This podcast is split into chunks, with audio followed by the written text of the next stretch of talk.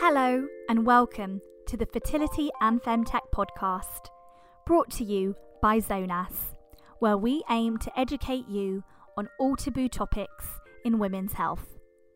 You can learn more on our YouTube channel or at yourzonas.com.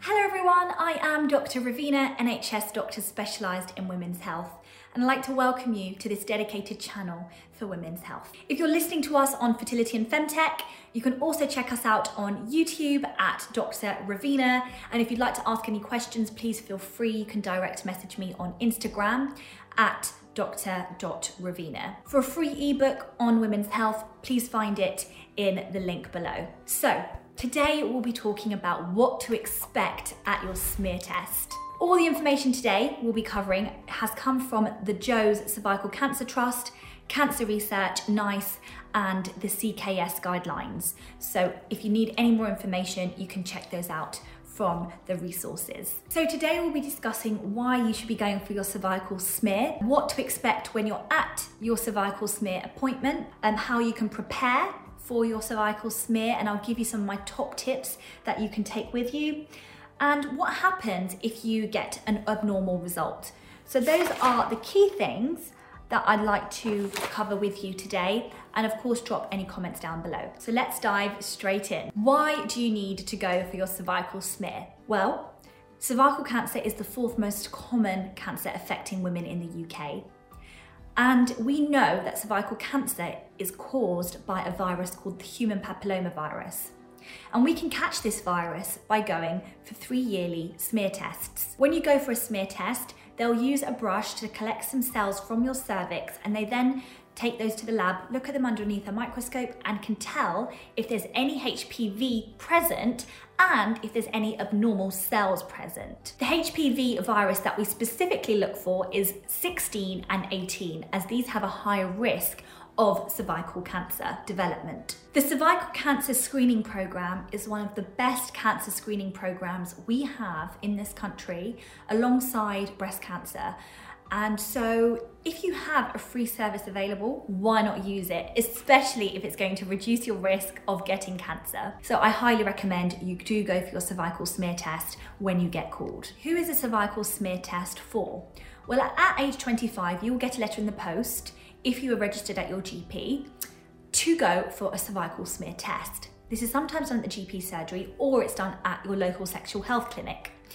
And you'll get a letter every three years up until the age of 64 to get your cervical smear test done. Now, if you've had any abnormal result, you may be called more frequently. So typically, if you have an abnormal result, you may be referred to colposcopy, which is a gynecological clinic where they look at your cervix underneath a microscope and they may take a biopsy. However, you may have a borderline result where you don't necessarily need colposcopy straight away, you do need more frequent testing, and this would be done the next year. So you can be called um, either one year or every three years. Now, you will get called for your cervical smear at age 25 if you've registered at your GP surgery as a female. If you have been born female and now identify yourself as a male or non binary, you can still get your cervical smear tests done, and I strongly recommend you do as anyone with a cervix is at risk of cervical cancer. There are charities available that specifically cater for the LGBTQ community, which I'll link in the comments below. And also, if you are someone that perhaps requires a little bit more support, perhaps you want a bit more time during your appointments for several reasons, like if you've had any cases of physical and sexual abuse, if you're a domestic violence victim, if you've been raped or had any emotional or very significant events that have happened in your life, you can speak to your nurse or your GP about it beforehand to help prepare you for your appointment or there are charities specifically designed for domestic violence victims, which I will also drop in the comments below. So let's move on to what actually happens during your cervical smear appointment? Well, first of all, you're going to arrive at your surgery sexual health clinic or your women's health clinic, and you will get seen by either a nurse or a doctor. Once you come in, you'll first be asked to undress from the waist and below, and this will be behind a curtain so you do have your privacy and it's all obviously confidential. You'll then be asked to lie on your back, you'll be asked to bend your knees, bring your ankles together and drop your knees apart. The healthcare professional will then use a speculum And that will be covered with lots of jelly and lubricant so that it's nice and easy for it to be inserted into the vagina. This is inserted into the vaginal canal in order to visualize the cervix. The cervical opening needs to be seen so that a brush can be inserted through the speculum to get some cells from the cervical os, and those are the cells that we're looking for that may contain HPV and may be infected and abnormal. Once the healthcare professional has a good view of the cervix, the brush will be inserted, cells will be collected and then placed into a container that has some liquid in it. The sensation of having a brush inserted into the cervix may feel a little bit weird and uncomfortable, but it shouldn't feel painful as you don't actually have any pain receptors here. Once the brush has taken some cells, the speculum will be removed from the vaginal canal and the examination will be over. Some women have reported that they've had quite a difficult experience during their cervical smear. If you've got any experiences that you'd like to share, please drop them in the comments below. The reason why some experiences may differ to others is because it depends on whether we can visualize the cervix. You may be asked to do certain things during your examination to help us to visualize it better. The first is to turn your hands into fists and place that behind your lower back, and this allows your pelvis to tilt in an angle that we can visualize the cervix in. You may be asked to cough or to move further down the bed. You may also realize that we have to change the size of the speculum that we use. We generally go for the smallest size speculum to ensure there's comfort for the patient. However, depending on your size, if you're tall, you're small, you have a slightly larger uh, body weight compared to someone else, that can determine the size speculum that we use. Some women have a longer vaginal canal, so by using only a very small speculum means that we may not be able to see the posterior vaginal aspect and therefore can't open up the vaginal canal in order to reach the cervix and get a good sample. By using a good size speculum, we can see the cervix and do one clear sample, which is likely to be accepted by the lab and not be rejected or come back as an inadequate sample, whereby we then, need to do another one. But of course, it's really important that if you don't feel comfortable with the size speculum that's being used, you do discuss this with your nurse or your doctor.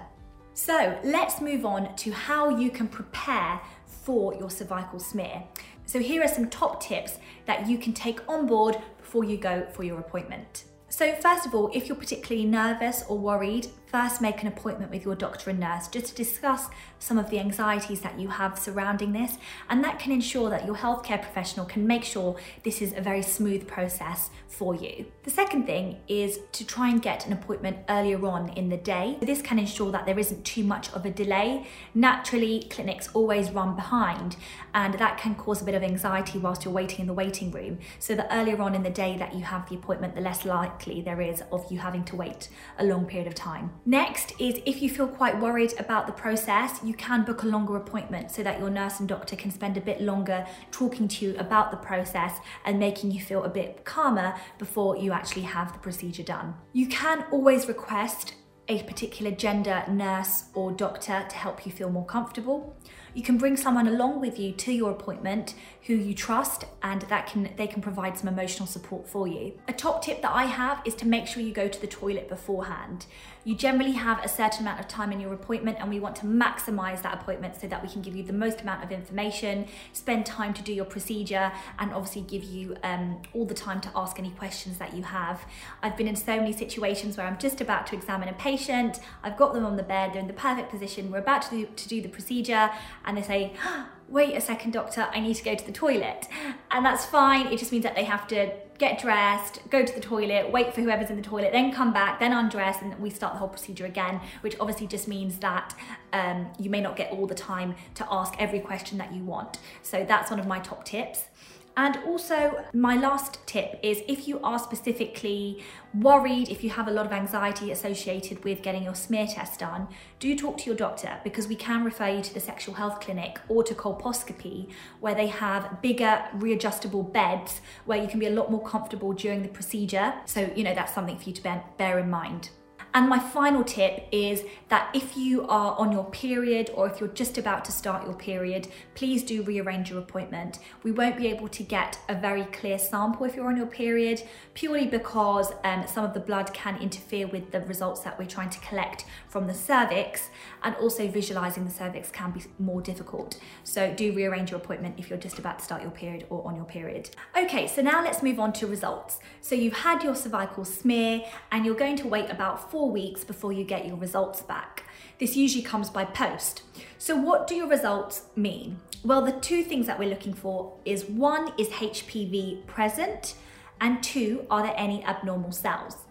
So if you get a result that you have no HPV present, that's great. And that means you'll remain on the routine three yearly screening process where we bring you back every three years to check whether that HPV is there. And if it's positive and there is HPV present, we then like to look at the cells.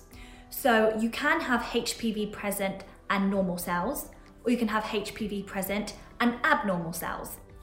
If you have HPV present and normal cells, you would then get asked to come back in one year's time where we repeat the procedure. We then look to see if the HPV has disappeared or whether it's still there. If it's still there, we will then bring you back the year after, and we'll continue to do this up to three years.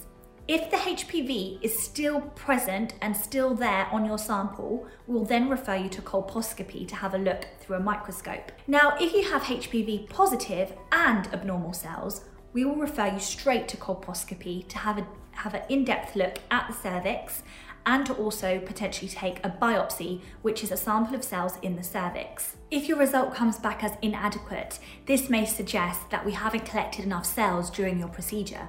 You may be asked to come back in three months' time so that we can repeat it and make sure there isn't any HPV present, and this therefore means you won't have that increased risk of cervical cancer. So that concludes today's video. We've discussed lots on what to expect at your cervical smear, some top tips to help the process go smoothly, and we've also told you about what some of the results mean. If you have any questions, drop them in the comments below as normal, and we look forward to seeing you next time. Take care. Bye.